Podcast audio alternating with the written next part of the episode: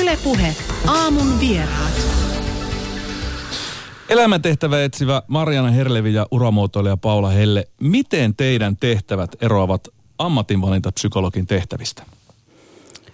Jaa, no voisin sanoa, että valmentajan koulutuksella ja opintojen koulutuksella, mitä mulla on, niin mähän olen niin kuin, kartoitan sen, että missä ihminen on juuri sillä hetkellä.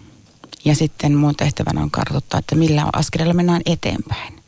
Että mä katson että psykologi enemmän niin kuin testaa, tutkii, ää, ja hänellä on oikeus käyttää sellaisia työkaluja, mitä minä en käytä. Mä käytän toisenlaisia työkaluja. Ja psykologi saattaa ehkä mennä sinne menneeseen vähän, mutta, mutta valmentajana ja opinto, opintohjana mä en mene sinne. Keitä sun asiakkaat sit on? Mulla on nuorimmat asiakkaat 15-vuotiaat ja vanhimmat on 60 Et, että mä teen niin kuin he, oikeastaan samat ongelmat koskettaa 15-vuotiaita ja 60 ja kaikkea siltä väriltä. Eli jo, jollain tavalla ollaan solmussa sen oman elämän ja työuran suhteen, tai mitä mä elämältäni haluan, mitä mä tulevaisuudeltani haluan. Ja mä autan sitten pohtimaan sitä, että onko se sitten jokin koulutus mit, tietty, mitä sä tarvitset tähän näin, ja mikä on se reitti sinne koulutukseen. Ja, ja sitten välillä voidaan huomata, että tässä kohtaa ei tarvitakaan koulutusta, vaan ehkä enemmän rohkeutta ja työkokemusta. No miten uramuotoilija Paula Helle, onko sinun tehtäväsi lähempänä näitä Mariana Herlevin äh, ammatin kuvia vai sitten ammatinvalintapsykologin kuvia? No siinä mielessä lähempänä Marianaa, että mä en ole myöskään psykologi eikä käytetä psykologisia testejä, mutta uramuotoilu pohjautuu tämmöiseen muotoiluajatteluun ja siinä hyödynnetään design thinking-prosessia. Ja sen prosessin kautta autetaan ihmisiä tunnistamaan niitä omia haluja ja tarpeita ja kiinnostuksen kohteita ja tunnistamaan niitä todellisia ongelmia, joita siihen uraan liittyy. Ja sitten etsitään niitä ratkaisuvaihtoehtoja ja uravaihtoehtoja, joita sitten lähdetään tutkimaan tarkemmin kokeilujen kautta. Ja ehkä yksi semmoinen olennainen ero on myös se, että meidän uramuotoilukursseilla on äm, erilaisia ihmisiä, jotka, jotka tulee tavallaan vähän niin kuin saman tarpeen kanssa, mutta heillä on erilainen tausta, he voi olla eri ikäisiä. Ja tämä on niin kuin yksi sellainen, mistä ihmiset on kokenut saaneensa kaikkein eniten niillä kursseilla, että he voi yhdessä sparrata siellä. Eli ei välttämättä niin elämän muutosta tai isoa tämmöistä jonkunlaista räjähdystä, vaan jopa niiden ihan konkreettisten askelten miettimistä, että mitä kohti mennään ja, ja mitä sä oikeastaan haluat tehdä ja miten sinne päästään. Joo, nimenomaan, että eihän sen uran muutoksen tarvi aina olla mikään hyppy. Voi olla, että, että sieltä löytyykin, ne juurisyyt voi olla vaikka siinä, että tarvitsee parempaa balanssia siinä elämässä. Voi olla, että siellä viilataankin tämmöisiä asioita. Tai sitten se, mikä meillä on olennaista, on se, että just kokeilujen kautta lähdetään tutkimaan, että no onko se nyt todella sitten se uramuutos, mitä mä haluan. Että monesti ihmisillä voi olla ihan vääriä odotuksia siitä, että miltä joku ura näyttää. Niin varmistetaan sillä, että, että oikeasti ne tarpeet tulee täytettyä. Niin kuin nythän puhutaan paljon siitä, että pitäisi lähteä toteuttamaan unelmia ja, ja ihmiset miettii, että mitä minä haluan niin kuin ajallani tehdä, joten nyt on rajallinen määrä esimerkiksi päivässä vuorokaudessa tunteja, niin, niin onko tämä teidän mielestä hyvä tapa ruveta miettimään sitä, että, että miten, mihin, mitä kohti mennään? No mun mielestä se on hyvä tapa, se on yksi tapa. Että tuossa solmukohdassa, kun ihminen on ja pohtii, että mitä mä oikeasti niin haluaisin tehdä ja on jumittaa, niin useimmiten silloin tarvitaan uutta näkökulmaa. Ja, ja jotenkin, niin kuin, niin kuin Paulakin tuossa sanoi, että voidaan huomata yhtäkkiä, että se tilanne, se pahoinvointi ei olekaan siinä työssä, vaan se voi olla joku muu elämän osa-alue, mikä siihen liittyy. Tai sitten, että, että me jotenkin lähdetään niin miettimään, että no jos sun ei tarvitsisi oikeasti miettiä rahaa ollenkaan, tai ja sä voisit tehdä mikä on semmoinen asia, mitä voisi tehdä palkatta niin paljon kuin ikinä, niin vähän lähdetään ravistelemaan uusia näkökulmia, niin sieltä saattaakin löytyä niitä kultaisia jyviä, että no hetkinen, nyt ollaan jonkun siemenen äärellä, että nyt meidän kannattaa lähteä kasvattaa. Niin sä, Marjana Herlevi, oot kirjoittanut Leena Stolberin kanssa kirjan Oman näköinen elämä ja siellä käsketään tai käsketään, mutta annetaan ohjeeksi se, että ajattele sitä ää, päämäärää ja sitä unelmaa mitä sä tekisit ja mihin sä menisit, jos sulla olisi mitään rajoittavia tekijöitä ympärillä, vaikka perhe tai muita velvollisuuksia. Ja onko tämä sille, että pitää tyhjentää kaikki ympäriltä jotenkin ajatella, että no mikä se mun juttu on, mitä mä tekisin, jos ei mitään muu, muu tavallaan vaatisi minulta yhtään mitään, että voisin suoraan mennä siihen päämäärään. Niin mihin tämä niin perustuu? Onko tämä edes mahdollista? Tämä kuulostaa niin. kauhean utopistiselta. Kyllä ne reunaehdot kuitenkin on olemassa ja ne niin kuin määrittää Joo. sitä, että mitä sä voit tehdä ja Totta. ehdit tehdä. Äh, mutta tähän on just se juttu, että jos me lähdetään ekana niitä reunaehtoja, niin sehän usein jumittaa sitä omaa ajattelua ja tuntuu, että no en mä pysty, kun mulla on tämän ikäiset lapset. No en mä voi, kun mulla on näin paljon asuntolainaa. No en mä voi.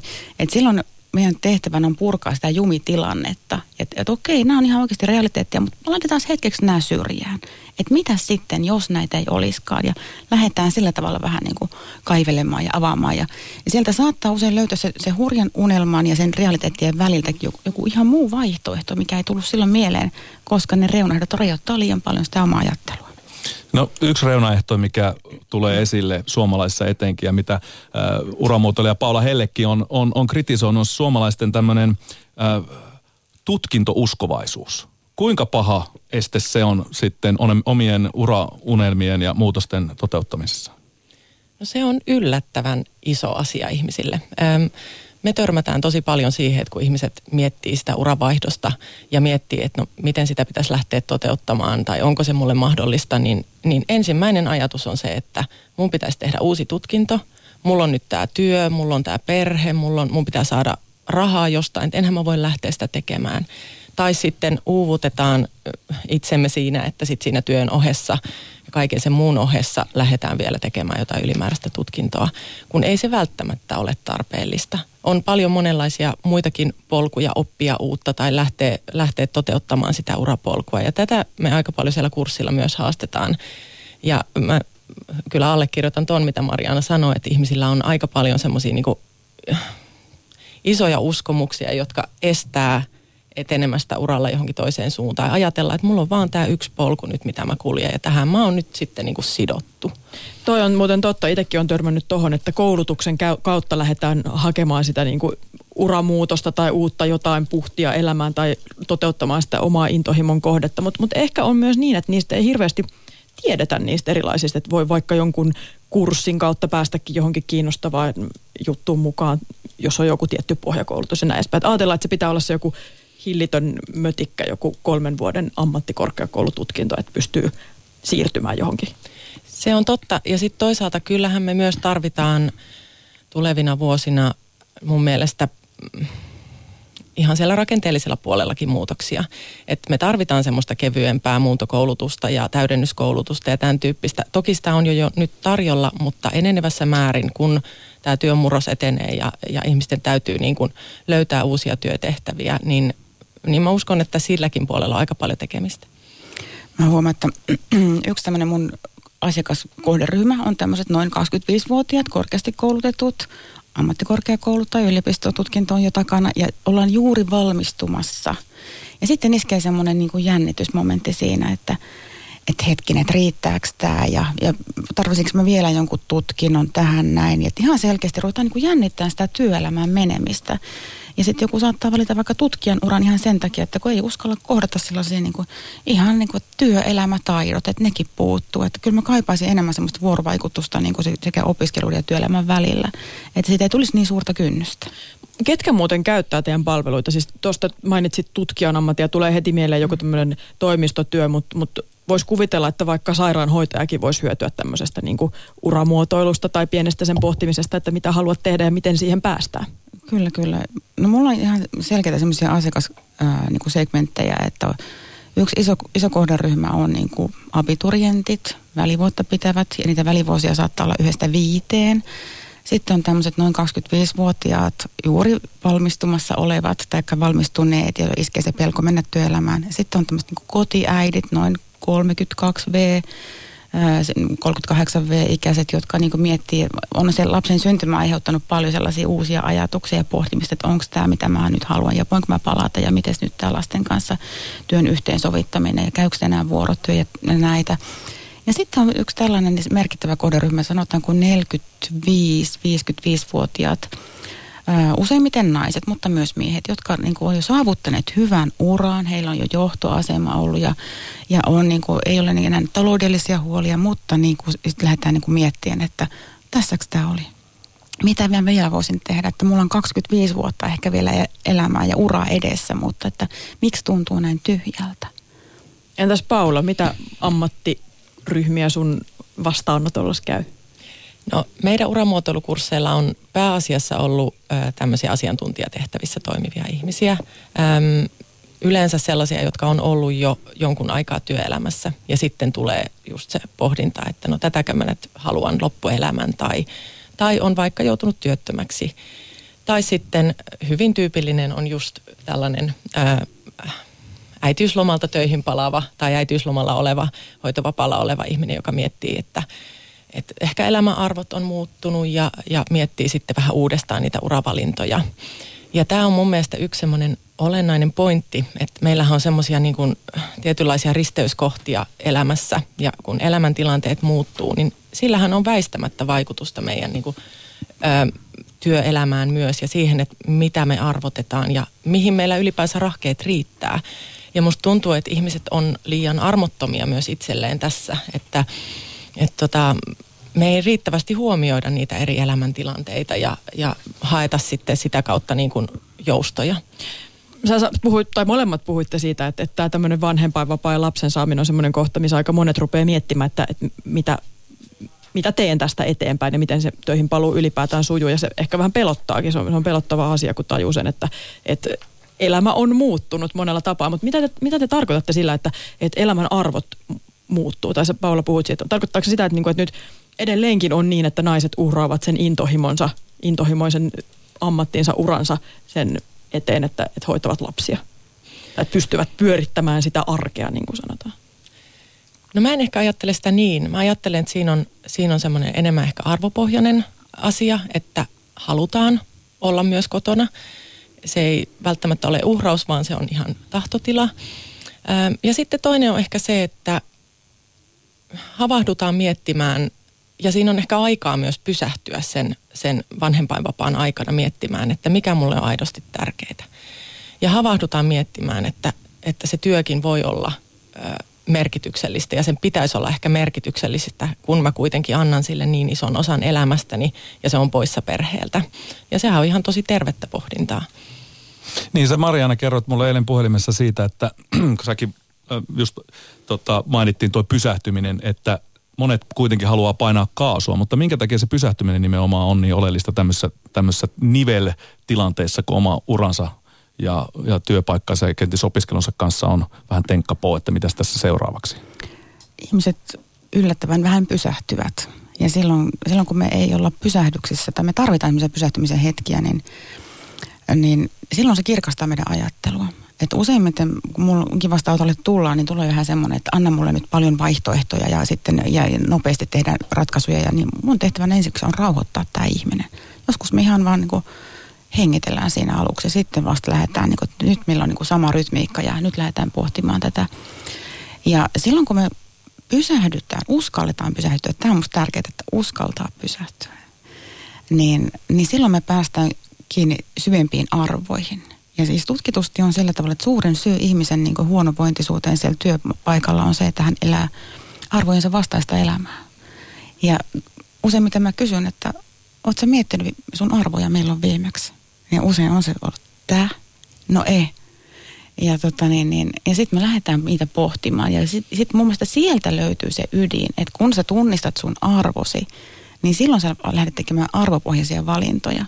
Mutta ihmiset yleensä ei mieti näitä asioita. Ja niitä ei tule kaasupohjassa näitä arvopohdintaa. Se tulee rauhallisesti.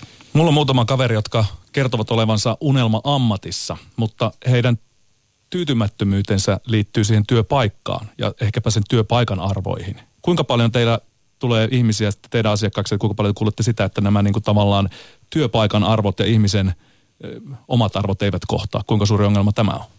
No, ihan todella yleinen ongelma.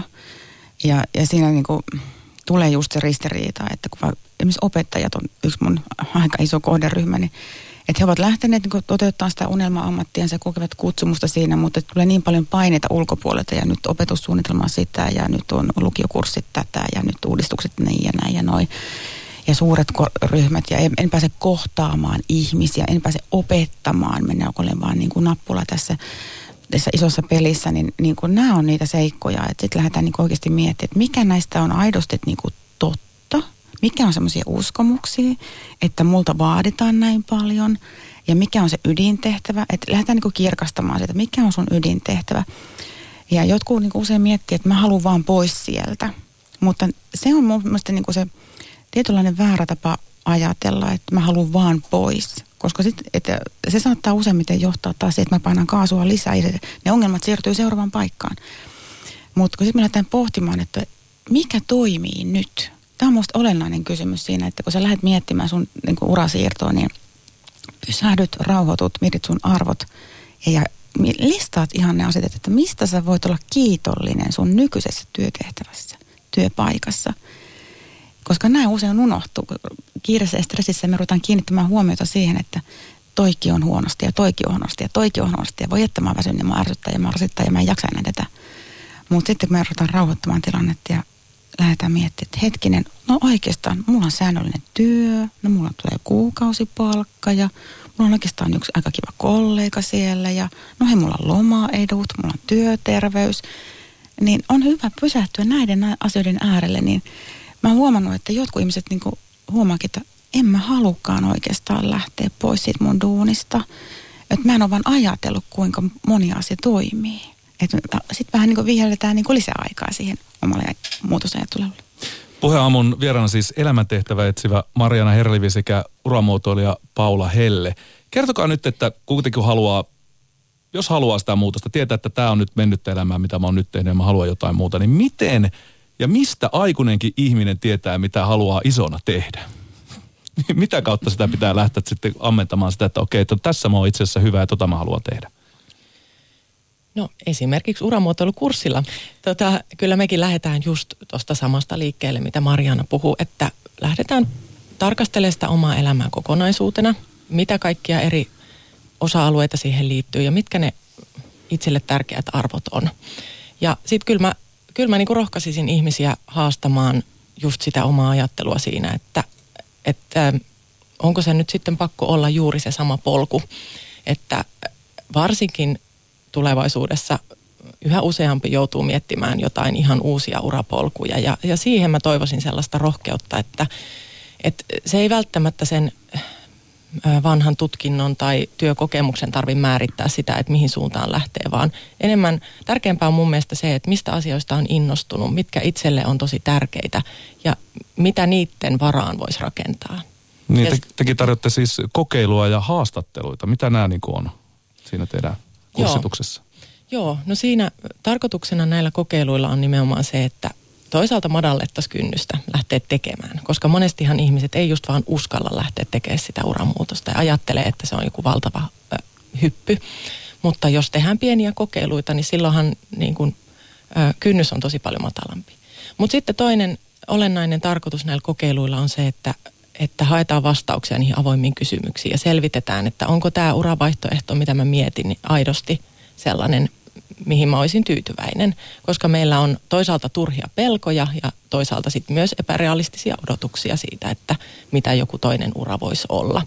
Niin ne kokeilut voi olla vaikka haastatteluja, että no esimerkiksi jos ihminen miettii vaikka yrittäjyyttä, niin voi sitten haastatella semmoista ihmistä, joka on tämän polun kulkenut ja, ja selvittää just sitä, että no onko se nyt niin pelottavaa tai onko se niin autuasta kuin mä ajattelen.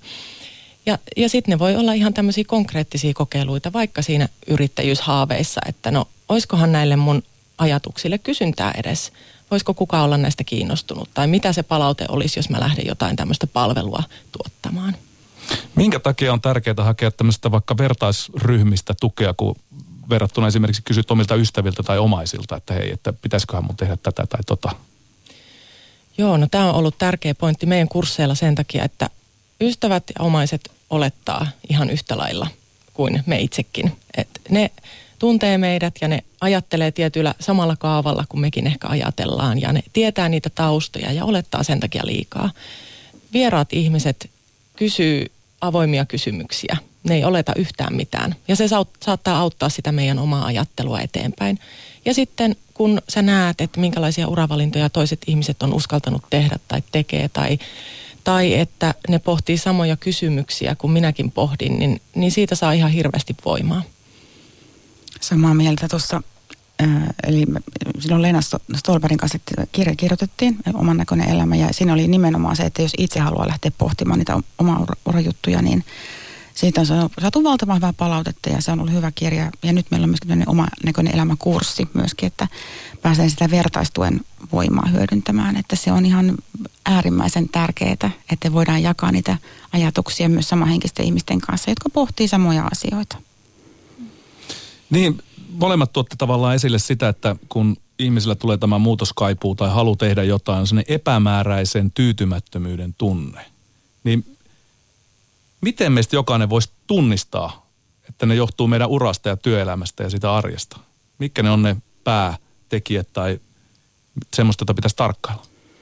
No, yksi työkalu, mitä mä käytän, on Raisin motivaatioprofiili, joka tota, niin, on, on hyvin yksinkertainen, mutta äärimmäisen niin kuin, tarkka työkalu. Ja, ja tota, niin, niin, ihminen tekee sen, sen motivaatioprofiilin niin linkin kautta ja sitten me on puolitoista tuntia valmentajan, valmentajan kanssa käydään keskustelua siitä, että missä ne on ne mun luontaiset tarpeet ja mun motiivit ja ja sitä, sitä kautta lähtee niin kirkastumaan monia semmoisia asioita, että ahaa, täältä mä saan energiaa, oi, tuolla, tuolla mulla menee energiaa. No tässä on nyt se ristiriita mun tämänhetkisessä elämässä. Ja sitten lähdetään kartoittaa, että voinko mä vaikuttaa tähän.